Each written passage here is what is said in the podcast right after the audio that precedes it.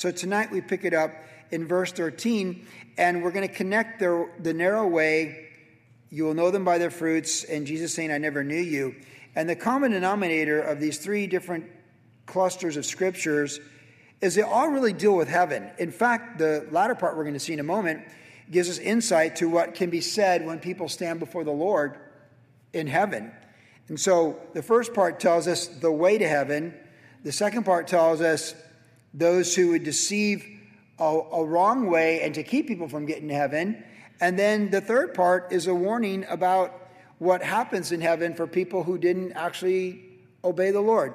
So, really, that what connects all this together is heaven's reality. So, we pick it up in verse 13 where Jesus says, Enter by the narrow gate, for wide is the gate, and broad is the way that leads to destruction, and there are many who go in by it.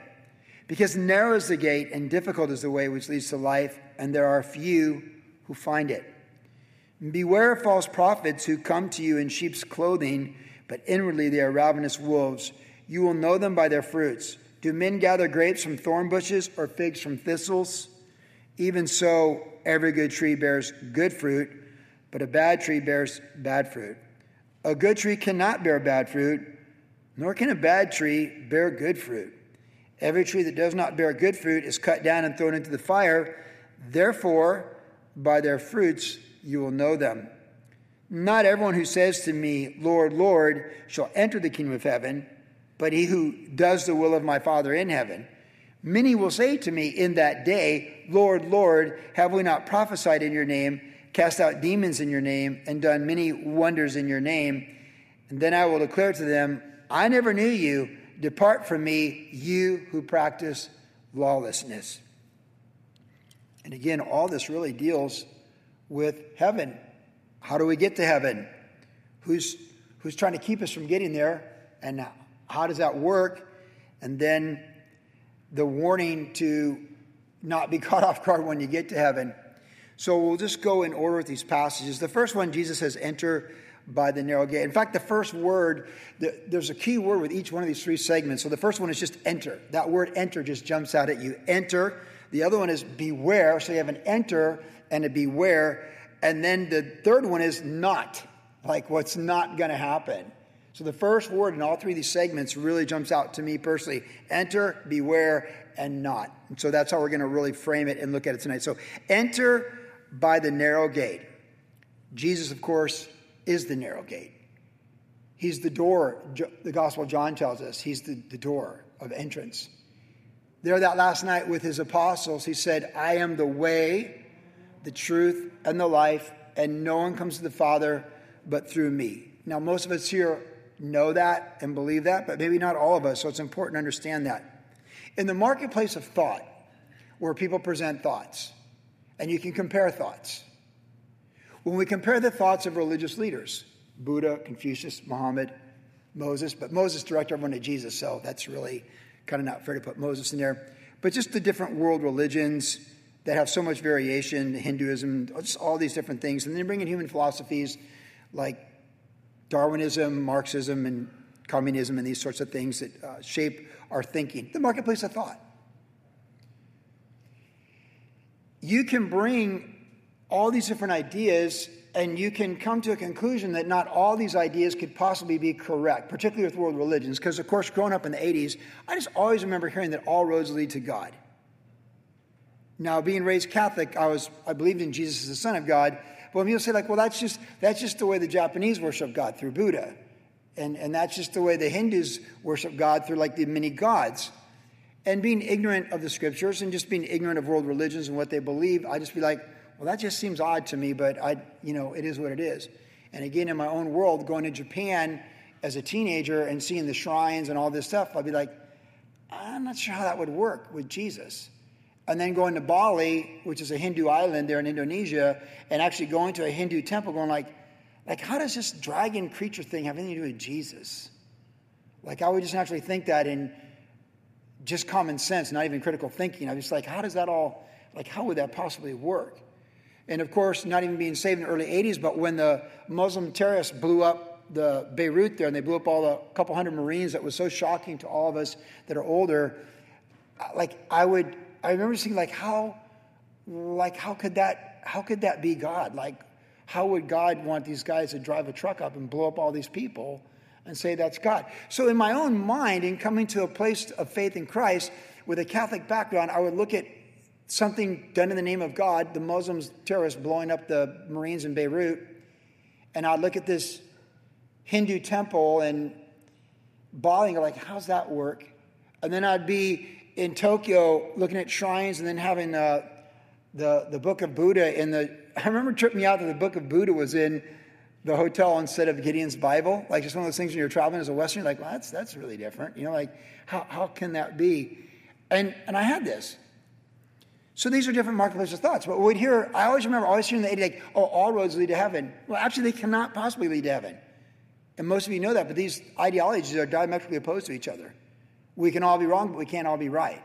And when Jesus said, I am the way, he's the narrow gate, I am the truth, absolute truth, and the life, eternal life, abundant life, joyful life, no one comes to the Father but through me. That is a very exclusive statement that eliminates the Hindu temple in Bali, the shrines in Tokyo, and Muslim terrorists blowing up Marines in Beirut and their theology. It eliminates that.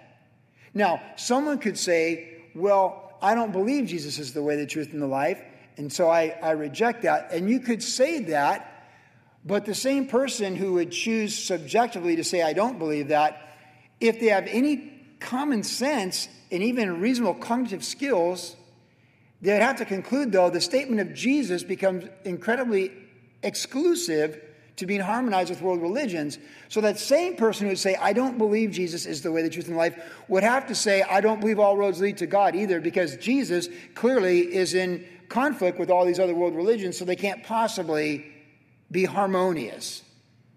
That would just be, that's not even critical thinking, that's just common sense in the marketplace of thought. In other words, they can all be wrong,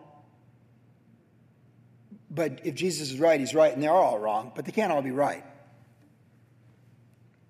So we can't form faulty theologies objectively. Because objective is facts. So when we study world religions, we know they can't all be right. They can all be wrong, but they can't all be right. Because this John 14, 6 right there says it all. And again, if you think of the early church, there's Peter and John before the religious leaders. And when they're on trial or given an account for the miracle healing of the lame man there in Acts chapter 3, they say they're filled with the Spirit, and they say there's no other name given among men, that is all humanity, human history, by which we can be saved other than the name of Jesus Christ. Now, in chapter 3 of John's Gospel, we have something very interesting too, because John's Gospel is interesting because Jesus is talking to Nicodemus, and then there can be some question as to the latter part of John chapter 3. Is Jesus talking, or is this the narrative of the Holy Spirit through uh, the Apostle John recording it in the canon of Scripture? Can't say for sure, but we do know for sure is it says this He that has the Son has life and has the Father too. But he who does not have the Son does not have the Father, and the wrath of God abides upon them. That's the narrow gate. This is objective theological doctrinal truth of the New Testament scriptures and the Bible's overall declaration. Because, of course, there in the Garden of Eden, literal man, Adam and Eve, the head of our race, 6,000 years ago, young earth, they chose to rebel against God and they sinned. And death entered the universe, thus all die in Adam. And the death sentence is on all of us. So even when we're born, we're dying. Even as the universe is expanding with trillions of galaxies, it's expanding outward but it's dying at the same time. That's entropy. It's a law of science. And the Bible tells us from within its own declaration that the whole universe is dying and everything in it's dying because Adam sinned on this planet as the head of our race. Thus, sin entered the universe and it's all dying. So until Christ comes and establishes the new heaven and the new earth, it's all dying. Trillions of galaxies. in this universe are dying as they're being birthed, just like newborn babies are dying. I've got two grandkids here visiting from Florida this weekend, and I'm looking at Remy right before service. He's this beautiful young boy, five months old now. He's growing, but at the same time, he's dying. And he's dying because Adam sinned and brought sin on us. And in Adam, all sin and all die. And there in that first prophecy of Genesis 3:15, we're reminded that God promised that he would crush that he would crush the serpent and he would promise the Messiah to come. And from that time on, Jesus was promised to come and crush Satan, who is that serpent of old, that dragon, Satan, as he's referred to in the Bible. And he's the father of lies. So remember, Jesus is the way, the truth, and life, but Satan is the father of lies. Has God really said, the day you from this tree, you will not die? He's a liar. He's a liar from the beginning. That's what Jesus said. He's the father of lies, and there is no truth in him. Even as Jesus is the light of the world, and God is light, and in him is no darkness at all. It's impossible for God to lie. We're told that in the scriptures. It's completely contrary to his nature. Whereas Satan is the father of lies. In his fall from beauty in the presence of the Lord, he became the father of lies. And everything he does is based upon lies and deceit. Thus, we see, even in the end game for the end of the age for humanity, the number one mark of the end game is deception, delusion, and deceit through the father of lies. The Bible makes that very clear. And there, from Genesis 3 all the way to all the typologies of somebody has to die for the guilty. So Adam and Eve sin, and animal's blood is shed, and they understand the concept. You eat from this tree, you'll die. So they didn't die right then, but the death sentence entered the universe and upon their bodies, and somebody had to die, and an animal was sacrificed in their place. Then, throughout these different covenants with Adam and Noah. Of course, Abel brought a blood sacrifice when he, his brother Cain killed him. They understood this. And so the substitutionary sacrifice system went all the way through to the time that Christ came. And we know what he said on that last day. Well, not on the last day, but before the last day. You search the scriptures, from them you think they have life. You have life. He said this to the religious leaders, but they are that which declare me to you. And after he rose from the grave, he said to the apostles, all these things had to be fulfilled. The Messiah had to come and fulfill the law, the prophets, and the Psalms of the Old Testament. So everything from Genesis to the New Testament, Malachi, are prophecies, typologies, and even theophanies where Christ appears in the Old Testament. And he fulfills it all when he comes born of the virgin without the sin nature that in Adam all sin and die, but in the second Adam all are made alive. He's born of the virgin. He does not have the sin nature in him like we all do, like Remy does, my grandson. And he, he lives a perfect sinless life. Again, remember the perfect toddler, the perfect junior high or middle schooler, perfect high school student, perfect college student, perfect man, perfect citizen. Jesus is light and in him is no darkness at all. And he never sinned. Jesus never sinned. So when he dies on the cross in our place, he is now paying the price for our sins. And the animal, the sacrifices of blood and bulls and goats could never take away the sins for humanity because, as wonderful as animals are, they're not created in God's image, nor do they have the cognitive capacity to worship God and know God. Humanity is made in God's image. Humanity is the crown jewel of all of God's creation. You know, in this entire universe, not only is Earth the center of the universe, which it is, the compound probability that, that life could exist on any planet is like one to like the 10 trillionth power. Like just the things that have to happen for us to have life on this planet to live. It's like the compound laws of probability are just insanity. This is it. With trillions of galaxies, this is the center of the universe. And the hairs on your head are the apple of Christ's eyes in this universe. You, you personally, Christ came and died for you. And in this universe with all these super galaxies and suns in our own galaxy, that would extend from our sun to Saturn right now, in all this incredible macro universe, you, you, the disciple of Jesus Christ, me, are the center of the universe. And here on this planet is where God came to die on the cross for our sins. It is here where sin brought death on the universe. It's here where the Son of God came to the universe to retract and nullify that death. And the blood of bulls and goats could never take that away. They spoke of things to come. Thus, John the Baptist, when he sees Jesus, says, Behold the Lamb of God who takes away the sins of the world. He connects Jesus to the Passover lamb of the Old Testament. But a lamb is not created in man's image. A lamb doesn't wake up and have a cognitive understanding of God. But we do, because the Ecclesiastes tells us he's put eternity in our hearts. And there truly is a hole in our heart. And until we come to Christ, there's an incompleteness.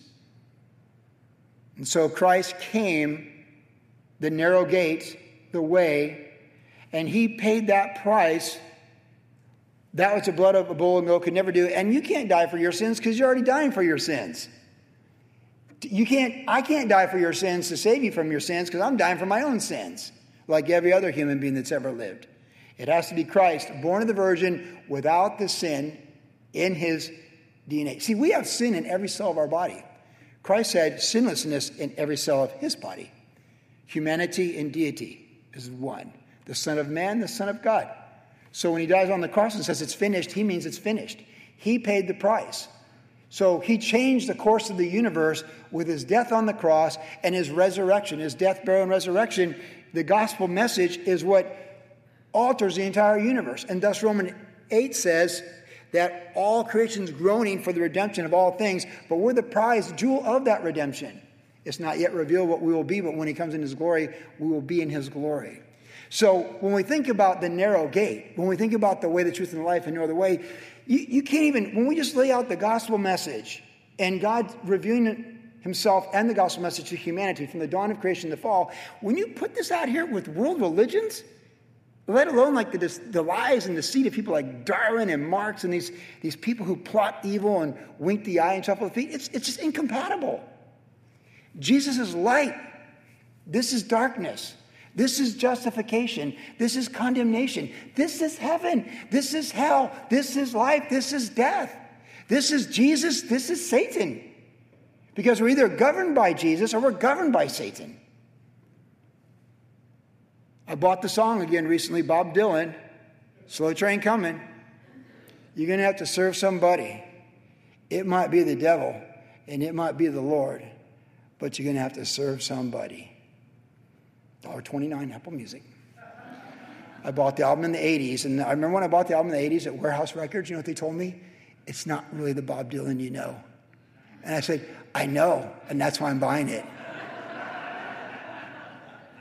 Slow train coming. It's out there on Apple Music. You can grab it. So, Jesus says, enter by the narrow way. There are no other ways. For wide and broad is the way that leads to destruction, and many go thereby. You want to go to hell? Do nothing. You want to go to heaven? Repent and trust in Jesus and receive Him as Lord and Savior. My son in law, Nate Gallagher, taught a message last week at Vero Beach, filling in for his dad, because his dad was here in California doing the married couples retreat for Bill Welsh in Refuge. And Nate's message was Did you share the gospel? Because he just taught Acts to the youth group, and I was there when he was teaching the Acts to the youth group. And he's like, Did you, did you share the good news? That's our primary purpose. The church's primary good purpose on earth is to share the good news, to know it, and then to live it and to share it. Enter by the narrow gate. I believe most of us are entering by the narrow gate. But it's not rocket science. If you got Jesus, you got life. If you don't have Jesus, you don't have life. It's, it's that simple. Either we're saved or we're not. It's that simple. That's why Jesus said, unless you have the faith of a child, you can by no means enter the kingdom of God. My daughter Hannah is here tonight, and she won't remember it, but I remember it when we lived in Hillridge Court, our second house there in Virginia Beach. I remember coming home, and she was two, and her vocabulary was thousands of words at two. She'll tell the other siblings she is the smartest one in the room, although Luke is the, the genius. But I'll never forget, I got home and she said, Daddy, I asked Jesus into my heart today. And I, now listen, that's exactly what you think. I go, oh. And she goes, no, I mean it. That's what she said. Jon Courson would tell you he gave his life to Christ at the age of two as well. You would underestimate a five year old and their ability to comprehend Christ unless they were dying of cancer. Then you'd suddenly realize, well, of course they can understand things. Zippy's four, our granddaughter, and she can count to 20 now. So her math in her world is 1 to 20. Now, when she's in third grade, it'll be different math, right? Seventh grade, different math. High school, different math. Maybe college, different math. But it's all math. So the whole cycle we go with the life of Jesus is that receiving Christ, the good news that believing he truly died for us, he's our Savior. Because what did Gabriel say to Mary? You'll call him Jesus, for he will save his people from their sins. Savior is his name. And we start out with a very simple math, and then we might understand all these deep things of the things of God as we go through trials and tribulations of the human experience and all the things that you face if you live a rich, full life. But in the end, you end up like Billy Graham in your late 90s, and you might get a little fuzzy, but he's just, he's just telling you about Jesus and having your faith and trust in Jesus like a childlike faith. And true to the human experience, if you live long enough, you'll start out in diapers and you will end in diapers. That is an absolute fact of the human experience. If you live long enough, that's the way it'll go. So we can receive Christ at two, like Hannah, or you can receive Christ like the thief on the cross in the last moments of life, or you can receive Christ uh, on your deathbed and responding with, you know, tapping and saying, Yes, I believe that, or something, and these things happen.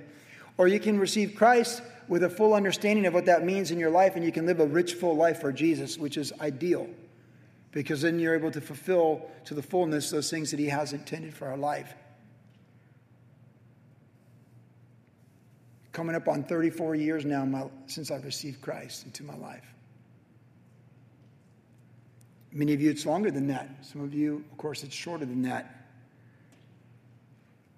But we enter by the narrow gate. Jesus is the narrow gate, and He's the only gate by which we go to heaven. That's what I like about memorials. Memorials are pretty intense, funerals and memorials. We got a couple coming up this week. And there's a spiritual battle for all of them. But the thing about memorials, it brings eternity to everybody. And I can get up, or Anthony Dean can get up. He's doing his first memorial next week, Pastor Anthony. And no matter all that's going on, all I need to do is present the gospel of Jesus Christ in truth to the people there. And I know in presenting Jesus that I'm presenting what they need to hear. I don't have to work something up. I don't have to conjure something up. I don't have to whip up some recipe, some motivational speech. You know, I'm not like Lincoln going to Gettysburg or something. No, I just I just show up and I share Jesus. And the Holy Spirit confirms to everybody there that Jesus is truth, Jesus is the way, and He's the resurrection of life. And you're going to stand before Him, and you can stand in glory or stand in condemnation, but you will stand. And memorials make everyone think about eternity. So not only that, it becomes a home game. Because when there's mirth and partying, everyone's just like, whoo, house music, boom, boom, boom, boom, boom, boom. You're like, no one's thinking about eternity. When they're sitting in the sanctuary uh, like they're going to be here on Tuesday, they're going to be thinking about eternity. And as a minister of the gospel, as a disciple of Jesus Christ, I, you, me, we, we have the answers for eternity. That's a glorious thing that a two year old can understand the gospel, a fuzzy 98 year old, and anyone in between who's willing to soften their heart and respond to Jesus Christ. And, you know, we're not trying to direct people to a religious system. It's not like I get up and try and convert someone to like Jesus plus Mormonism or Jesus plus Jehovah's Witnesses or something or whatever you can come up with. just give, give them Jesus. The thief on the cross needed Jesus who was right next to him. He didn't need some like plus 10 and one. He was just, today you'll be with me in paradise. Like, that's when he came to Martha and Mary and said, I'm the resurrection and life, do you believe that? He didn't say, Now, can you give me a theological description of what that all means. He says, Do you believe on the resurrection and the life?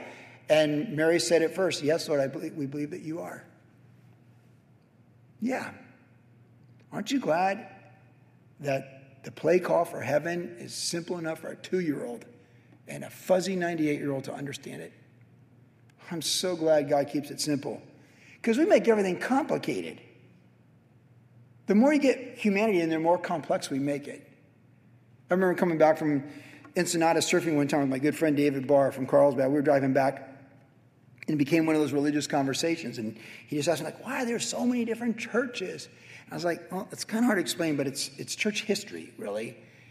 And, and, you know, it's like, and you can go down this rabbit hole you never come out of if you're trying to justify church history and the good things and bad things that people have done in Jesus' name. But if you just simply lift up Jesus and direct them to Jesus, then you're not, you're not going to get lost. You'll never get lost when you point people to Jesus, the Son of God, Savior of the world. And that's what people need right now is men's hearts are failing them, perplexity of nations, and great deception and delusion. We enter by the narrow gate. In verse 15, he said, Beware of false prophets. The challenge with the narrow gate, so all, all, our eyes on Jesus. Our theology is very simple. It can grow and expand, but again, by the time someone's helping us go to the bathroom in our 90s, whatever, it's, it's, it's all just going to be Jesus. We're looking for Jesus to come. In fact, I have to say one more thing about this. I've, I just did a, a last rites this week as well, where I prayed for someone stepping into eternity. My good friend uh, Mick Yarbrough called me, and his mom was stepping into eternity, Frances Yarbrough. And I know Mrs. Yarbrough very well because Danny Yarbrough was my best friend growing up in Carlsbad. We got a lot of trouble. We got busted for shoplifting a couple times. The old Big Bear there on Elm Street, a couple other things, Safeway, you know. And uh, old Mrs. Yarbrough had all these boys, and uh, I hadn't seen Mrs. Yarbrough in a long time, and I saw her on Monday in Escondido in her last few days. And I was able to just pray with her and pray over her. But you know what's so cool when you do that for someone who, who, who has faith? is I did this for my father, and I'm like, hey, Jesus is coming, all right? Like you're laying right there. You can't move. You can't change yourself. You're laying right there. I'm telling you right now. See him over my shoulder right here? Yeah, yeah, yeah. That's where Jesus is coming. Okay, he's going to come right through here. You don't have to do anything. You know, he's coming. You're like waiting at the bus stop. He's coming. He's going to come for you like Elijah, like he came for Elijah with the chariot of fire. He's coming from another dimension. You sit right there, and he's coming for you. Do you understand? He's coming for you right here because I've seen it. I've seen Jesus come for Melissa Henning Camp, and I, I watched her response when Jesus came in the room. And she went right past me, right to that wall. Jesus came, he was there. Like when Paul heard Jesus speaking to him, everyone else just heard a noise. Like, I was in the room when Jesus came for Melissa Henning Camp, and I'm a spectator, but she got out of her deathbed out of a coma and got out of the bed and was going right there. So now I go to see people in their last house. I go, hey, he's coming right here. So my father-in-law was dying a year ago it, over there at the assisted living. I'm like, hey, Bill, man, Jesus is coming. Oh, I'm like, yeah, he's coming. He's coming right here.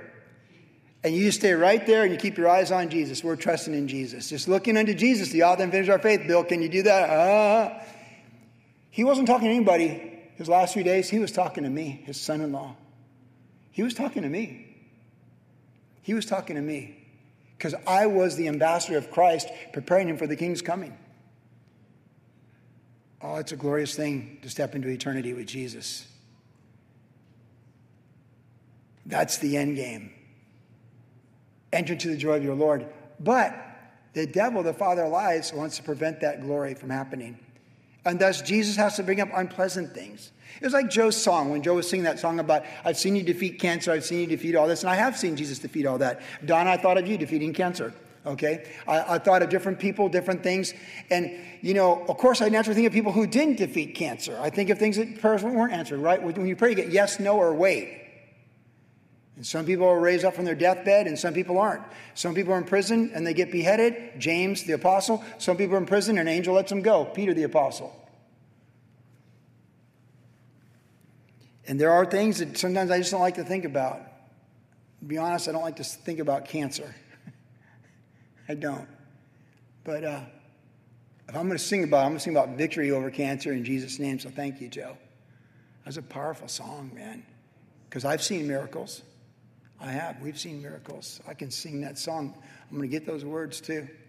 It's going to take a couple times, but I'll get it. there are people who misrepresent the way to heaven.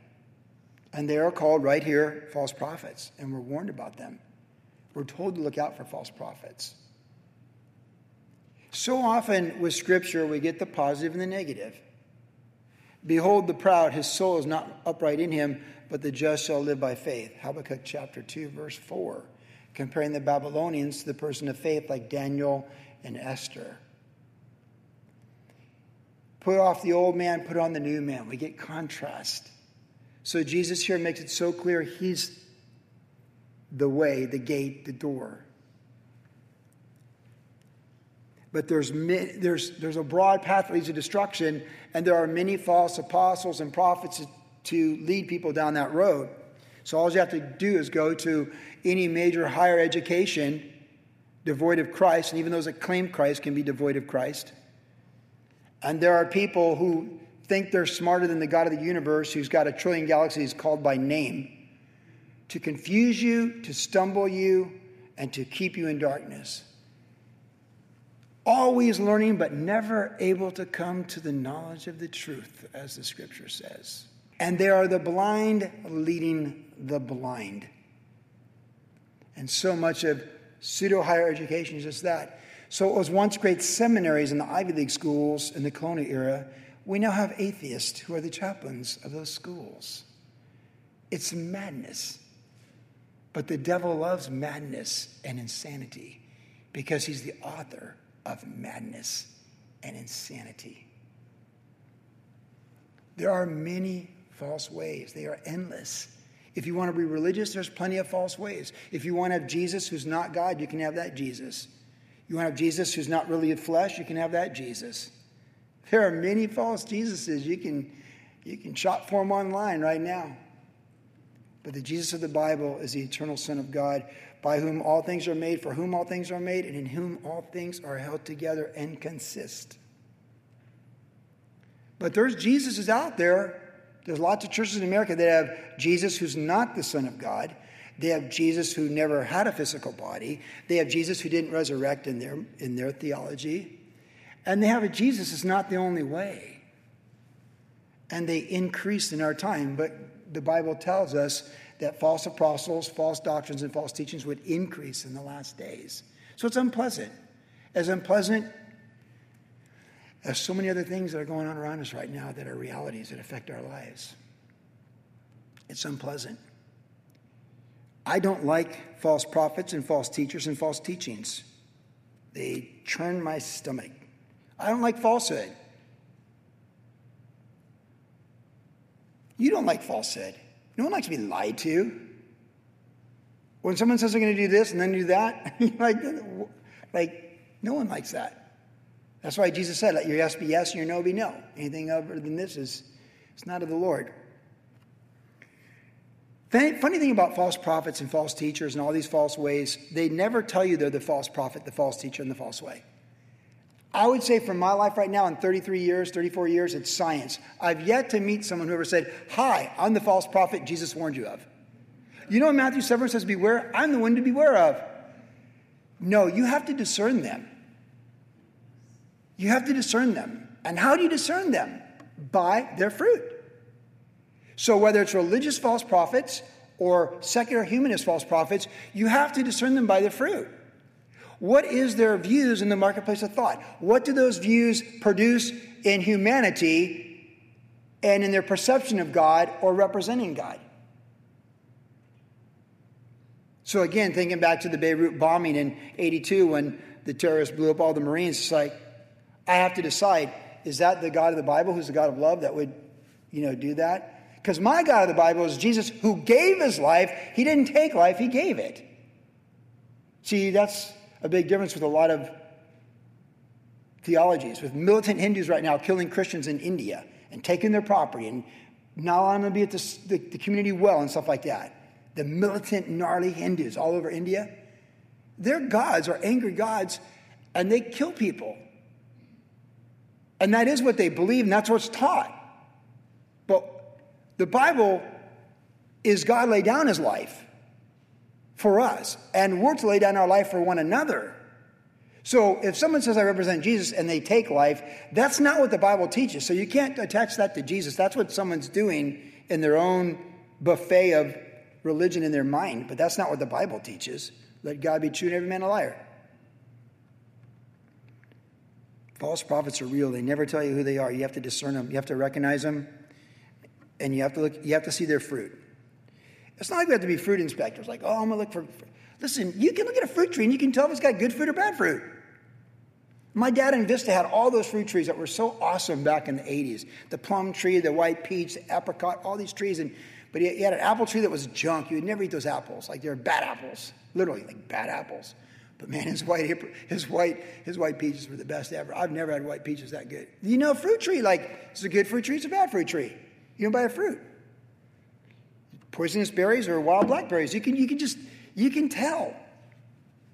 The fruit of someone's life is an indication of what their theology produces. So a guy like Karl Marx, who never worked and wanted to have someone else subsidize his life, Darwinism was a perfect theology for him. We'll take from everyone that works and redistribute it for people who don't work because I'm a bum. And that's what the Bolsheviks did, and that's what redistribution of wealth does in most cases. It's their theology. Hitler's Nazi socialism, national Nazi socialism, in that original statement that he sent out to the churches, they had to sign off on that the Jews were materialistic and evil. That was about 1935. And they all signed off on it, not really thinking what they're signing off on. But then when Jews were on trains going to death camps by 1940, 41, the church signed off on that. But not the confessing church, not Mueller and Bonhoeffer. Those guys are not part of that. So you can always tell by the fruit. What's the fruit of this person's life? Do we see humility? Do we see grace? Do we see love? Do we see brokenness? Do we see compassion and forgiveness? That's the fruit of Jesus Christ. Those, that's the fruit we should see from those who are teachers of truth and those who are representatives of truth. But when we see pride and arrogance and taking and conniving and the winking of the eyes and the shuffling of the feet and the twisting of scripture out of context and the manipulation and the control of people, that's not Jesus. When the rich young ruler walked away from Jesus, Jesus was sad, but he didn't say, You better come back or else. He didn't manipulate the rich young ruler. He let himself determine what he's going to choose to do. When Jesus said, One thing you lack, go and sell all your goods and follow me. And he went away sad. He didn't, he didn't make him. See, Jesus, we talked about this last week, that self determination that God allows us. In Revelation chapter 2, the first church there, the church of Ephesus, when Jesus is talking to him, he said, You got some good things, you got some other things, but one thing you do good is you hate the deeds of the Nicolaitans, and so do I. The Nicolaitans comes from the word Nico laity, to rule over the congregation, those who manipulate and control. Beware of that. People who just love unconditionally, forgive, encourage, and build up and edify, those are the people that represent Christ properly. We want to be those people. I want to be that person. Under construction, growth, there are so many Bible verses that warn in the New Testament of false prophets. But one key thing about false prophets before we move on is they deny Christ in First John chapter 2, he says they did, the spirit of Antichrist is to deny Christ. So that's a real spirit of uh, false prophecy in the end game before Christ comes, is to deny that Jesus is Christ. There's a lot of things they do. They have lying signs and wonders. They're covetous. They're self willed. They're fleshy. They're carnal. They're presumptuous. That's enough of them. That's the broad way. You don't need me to tell you what the broad way looks like. You can see it everywhere when you walk outside these doors, whether it's religious or secular humanism but you'll know them by their fruits.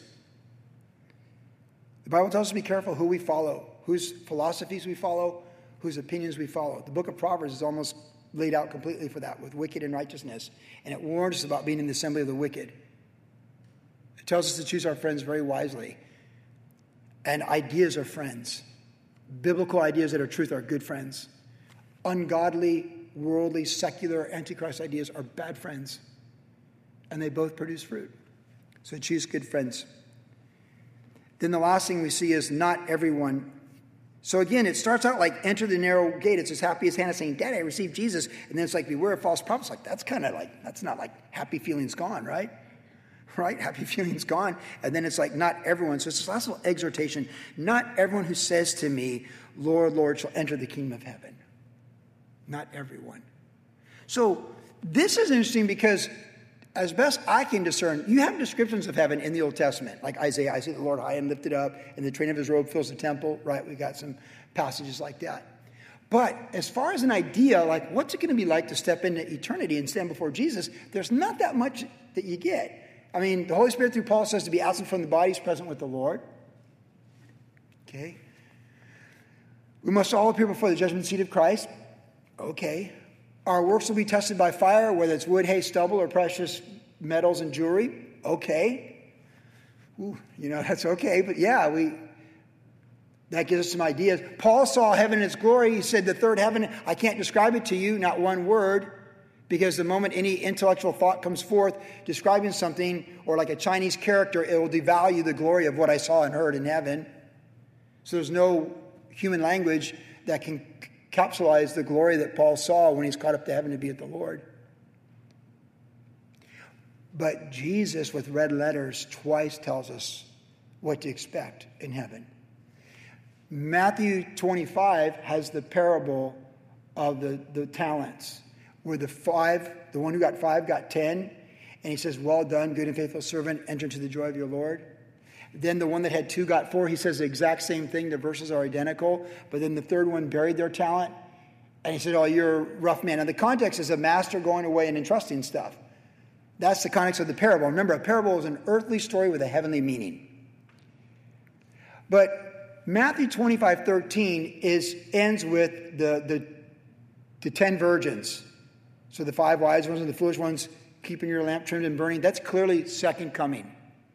And then after, I think it's verse 33 of 25, it goes to the separation of the sheep and the goats at the end of the age. So in that parable, of the minas and the talents, where Jesus is describing what it'll be like to stand before him, well done, good and faithful servant, or you're cast into outer darkness, which is what he says to the one who buried the mina. So either well done, good and faithful servant, or cast into outer darkness. We have to ask ourselves, is, is this something about heaven? Is this what to expect in heaven? I'd say yes, because the passage before this bookend is eternity in heaven, and the passage after is eternity in heaven. The whole chapter is eternity in heaven, and this is a parable, earthly story, heavenly meaning. And then we have this one. This is the, this is the other one. What, what can be expected in heaven? I remember years ago, Jon Courson, the pastor there in Applegate, Oregon, said, Heaven's going to be surprising. You're going to be surprised who is there, who's not, and that you are. I like that. you know, like, like like, wait, you're gonna be surprised, like, who is there? Wow, who's not? Whoa, you know, and then like that you are, right? Like that, that was pretty cool. I like that. Well, here we know Jesus says that people are gonna say, Lord, Lord. People love to say, like, Jesus is Lord. Praise the Lord, Jesus is Lord. Like, oh, I know them, I'm their friend. And then, like, well, and all of a sudden there they are, they're famous person. Like, I don't really know them. I, was, I made it up. I don't really know them. Stop. Like, it'd be awkward, right? Like, oh, I know them. Like, well, hey, this is them right there. No, I don't, I don't really know them. I was, I was making it up. You'd be embarrassed to come before someone that you said you knew who's important. Like, like oh, I know Pastor Chuck Smith. And then uh, you say, let's go talk about that. Well, I, I actually don't know him.